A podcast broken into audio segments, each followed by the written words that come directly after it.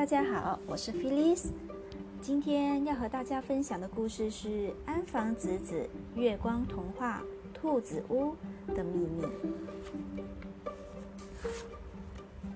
兔子屋的秘密。卷心菜田边上的一个小房子里，住着一位年轻的太太。这个人非常可爱，性情也很温和，但让人为难的是，她懒得要命。早上丈夫早早就出门了，可她连碗筷也懒得收拾，懒得打扫房间，懒得洗衣服，懒得做针线活儿。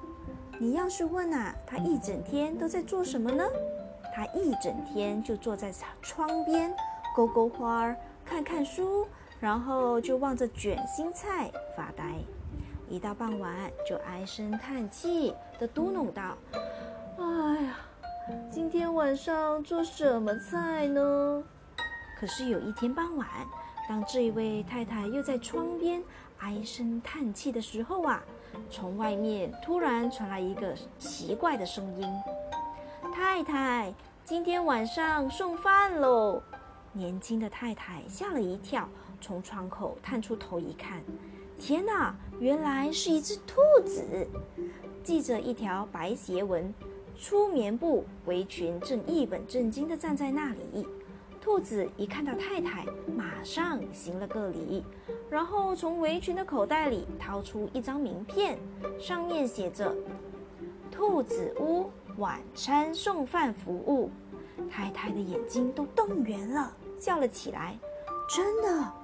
兔子点点头：是的，最近忙得团团转的太太多了起来，这个生意很受欢迎，因为毕竟不用去买菜，不用做菜，也不用洗碗，而且坐在家里一动不动就可以吃到一流的饭菜了。太太一个劲儿的点头，她想这可真不错但她又想，这一定贵得要命吧。悄声一问兔子摇了摇头说：没有的事，我们的店实行会员制，只要成为会员，每个月集中付一点点会费就行了哦。那究竟要付多少呢？会费不收现金，只要每个月初给我一件夫人的首饰就可以了。一件首饰就可以了？太太心想，还有这样的好事，就说：好啊，从今天起我就成为会员了。于是兔子恭恭敬敬地行了一个礼，从口袋里掏出一个白色的账本，舔了舔铅笔，在上面写上了太太的名字、家庭人口、喜欢的口味等等。谢谢，这样夫人就成为兔子屋的正式会员了。从今天晚上起，我就给您送饭来。今天晚上是卷心菜肉馅卷。哎呀，是卷心菜肉馅卷呀！太太咕咚一声噎了口唾沫。兔子又行了一个礼，说：那么夫人，这个月的会费就请您把戴的那枚胸针给我吧。太太在毛衣的前面别了一枚小巧的玻璃胸针。好啊！太太摘下胸针递给了兔子，兔子将胸针放到围裙的口袋里，就蹦蹦跳跳地消失在了卷心菜田里了。话说这天傍晚6点整，兔子从厨房的门进来了，然后把一只装着卷心菜肉馅卷的银窝悄悄地放下就走了。6点10分，丈夫从公司下班一回来，就发现饭桌上与往常大不一样，丰盛极了。哎呀呀呀，这到底做的是什么呀？被这么一问，太太一下羞红了脸，回答道：好久没做卷心菜肉馅卷了，今天试做了一次。要问兔子屋的卷心菜肉馅卷好不好吃那真是好吃的让人吃惊。一层又一层煮得烂烂的卷心菜里面是香喷喷的肉馅，奶油汁也又稠又浓，实在是太好吃了。丈夫心满意足的连连叫好。你真是一位了不起的大厨师，让我刮目相看呢。太太本来打算说出秘密，可被丈夫这么一夸，犹豫来犹豫去，到后来竟说不出口了。过后一想，这就是错误的根源。秘密揭穿的越晚，事情就越发变得不可收拾。话是这么说，太太还是照样请兔子屋每天晚上送晚餐来，和丈夫两人一起享用着美味的饭菜。这里顺便摘录几道兔子屋的菜品，大致是这样的：第一天，卷心菜肉馅卷；第二天，炸虾饼；第三天，核桃汁鸡脯；第四天，炸白肉鱼；第五天，鸡肉炖青菜。就这样一道接一道持续下去，1个月之内菜都不会重复，而且每道菜都好吃得不得了，用语言根本就无法形容，到底是放了什么东西才会做出这样的味道呢？那是一种谁也猜不出的不可思议的味道。还有，吃过这样的菜以后，就再也不想吃别的菜了。一眨眼1个月过去了。第2个月的第一天早上，当太太坐在窗边勾花时，兔子跑了过来说：夫人，我来取第2个月的会费了。于是太太将戴在左手腕上的玻璃手镯摘了下来，说：好，这个月就请把这个拿去吧。可是兔子瞥了一眼玻璃手镯，摇了摇头说：夫人，请给我一件再稍好一点的首饰吧。什么叫好首饰呢？太太故意装糊涂。我现在只有这一件了呀。兔子的眼睛啊，仿佛可以看透太太的内心，说：我想要更值钱的东西，比如说金项链什么的。太太不由得用手捂住了自己的胸口，毛衣下面的金项链发出了轻微的响声。兔子点点头，毫不含糊地对他说：这个月就把它给我吧。这下太太可为难了，这可不能给你，这是我出嫁时妈妈给我最宝贵的东西，这件东西可不能给你。兔子听了，板起面孔说：是吗？那真的是太遗憾了。那么送饭服务就到此为止了。等等，太太慌了。现在太太也好，丈夫也好，要是离开了兔子屋的饭菜，简直就没有办法活下去了。太太从脖子上摘下金项链，交给了兔子。虽然心里无比悲伤，可是她除了按兔子说的去做，没有别的办法了。谢谢，那么我还会给您送1个月的饭菜。兔子将金项链放进口袋里，又蹦蹦跳跳地消失在卷心菜田边了。就这样又过了1个月，恬静而幸福的1个月，每天晚上吃着兔子屋送来的美味可口的晚餐，太太和丈夫都有点发胖了。第3个月的时候，当太太戴着玻璃耳环勾着花的时候呢，兔子又来了。夫人，我来取第3个月的会费了。太太一边点头，一边摘下耳环。这1个月就请把这个拿去吧，我只有这个了。兔子瞥了一眼耳环，又说出那句话：夫人，请给我一件再稍好一点的首饰吧。太太装模作样的说：我们家现在只有这一件了，下回我去城里会买一件好的，这回就请将就一下吧。可兔子不服输，指着太太的左手说：夫人，您戴的戒指不错呀。太太愣了一下，那是结婚的金戒指，婚后一次也没有摘下过的这枚金戒指。几乎已经成为他身体的一部分了，所以他已经不记得这枚金戒指了。这可不能给你！太太脸色铁青，把左手藏了起来。这是结婚时丈夫送给我的戒指，这个说什么也不能给你。兔子又露出冷冷的表情，点点头。是吗？那么送饭就到此为止了。太太不知所措，想了半天，最后还是摘下了金戒指。兔子把金戒指放进口袋里，又蹦蹦跳跳的回去了。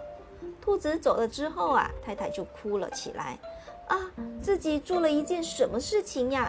被怪模怪样的兔子给骗了。对，这就跟被骗了一样，金戒指和金项链都给骗走了。对不起妈妈，也对不起丈夫。她想着这些，哭了好久。可是当她突然想到又可以吃1个月美味可口的晚餐时，心就又豁然开朗了。算了，不去想它了，反正今天晚上又可以吃到兔子屋的晚餐了。与那些美味佳肴比起来呀，一只金戒指又算得了什么呢？下个月再想下个月的事吧。太太擦干了眼泪，把不愉快的事忘得一干二净。可是这天晚上，当他们坐在桌前吃黄油烤比目鱼的时候啊，丈夫说话了：“你的戒指怎么不见了？”太太赶紧缩回了左手，可是啊，已经太晚了。一开始啊，她还撒谎说丢了、不见了，但都被一一戳穿了。最后，她不得不说出真相。太太一边抽抽搭搭哭泣，一边把卷心菜田里的兔子的事情全都说了出来。你为什么不早告诉我？丈夫听了埋怨他说，早知道的话早就想出办法了。接着2个人就悄悄地商量起对策来了，一直商量到半夜。首先要查出那个兔子的家，丈夫说，然后再去看看兔子把那些金项链和金戒指藏在什么地方了。说完，丈夫在太太耳边悄悄地说了好久的秘密的话。太太严肃地点点头，说，明天我就去。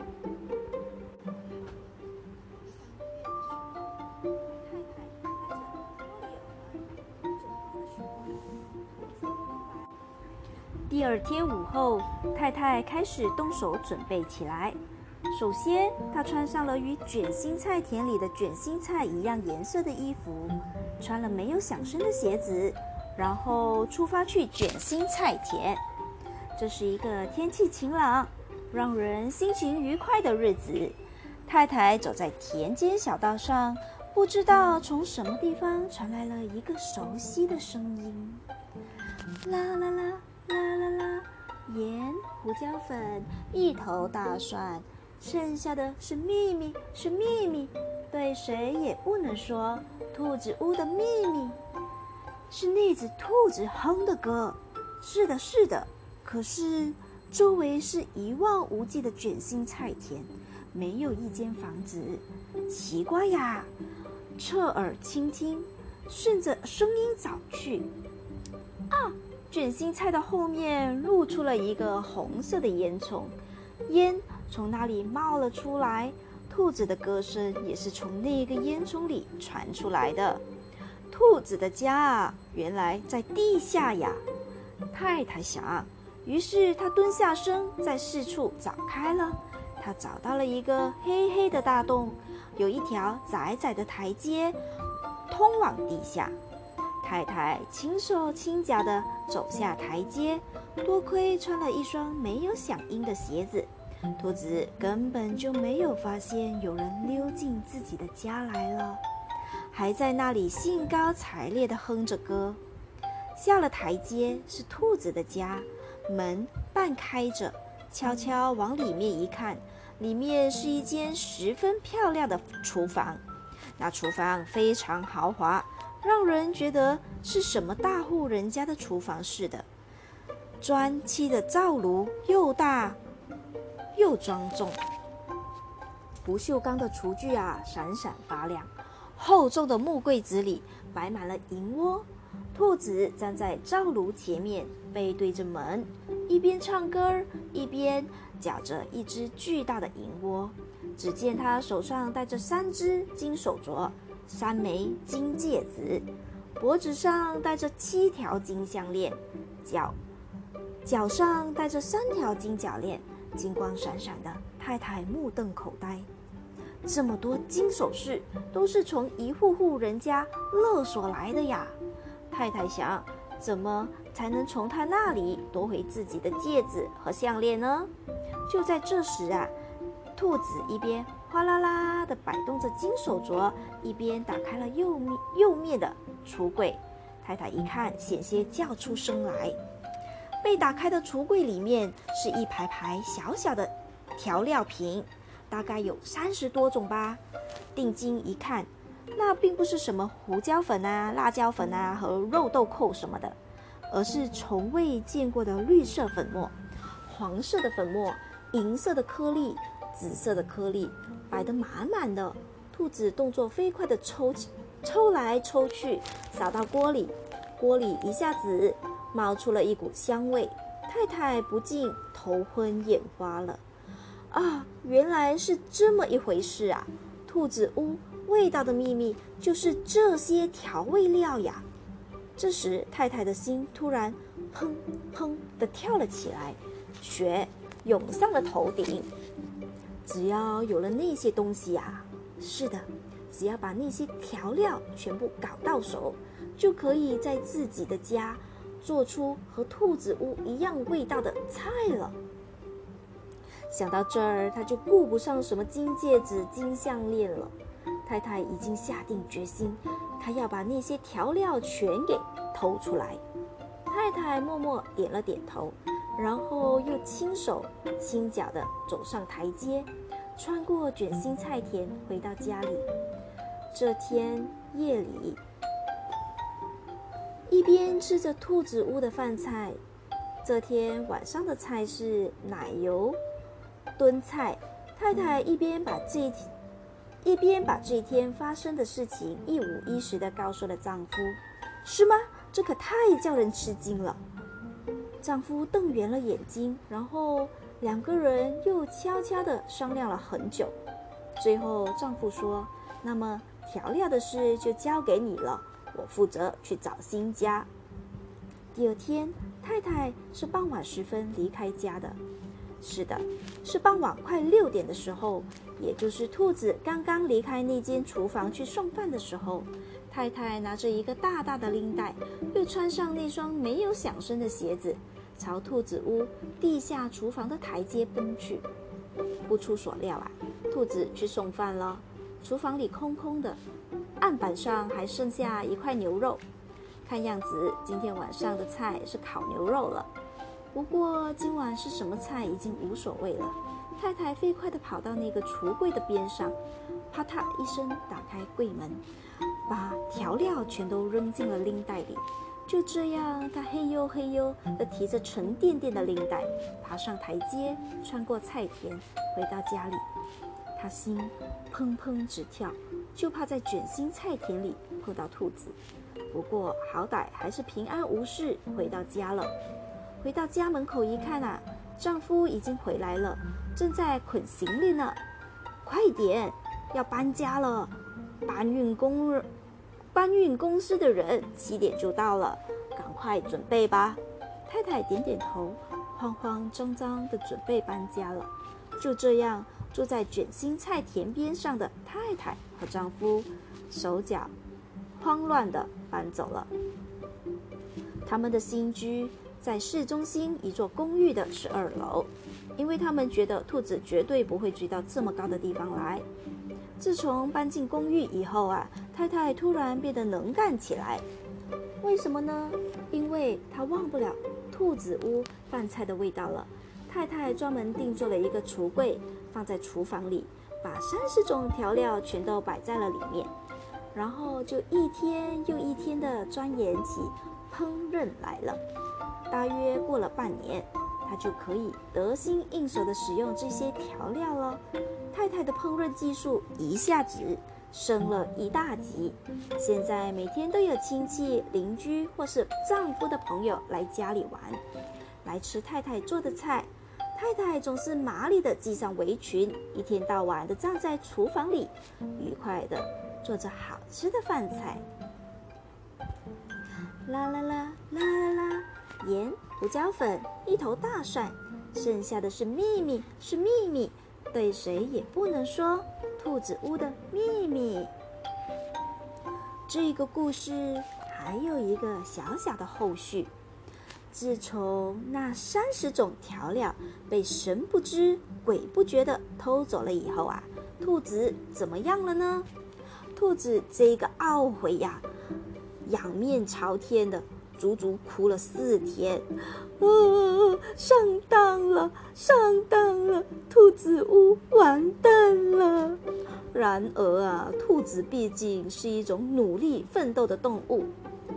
到了第5天，它就翻身爬了起来，擦干眼泪，自言自语地说：对，重做不就行了？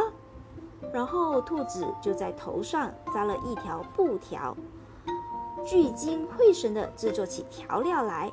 他先拔出田里的草根，再用小河里的水洗干净，然后放在月光下晾干，再用搓菜板碾碎，制成一撮茶色的粉末。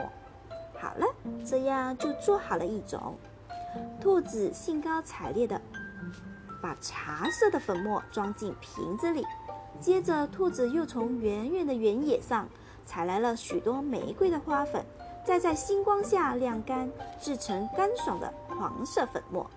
好了好了，第2种也做好了。兔子又将黄色的粉末装进瓶子里，然后又扛起锄头来到山里，挖来树根，挖来白叶树皮。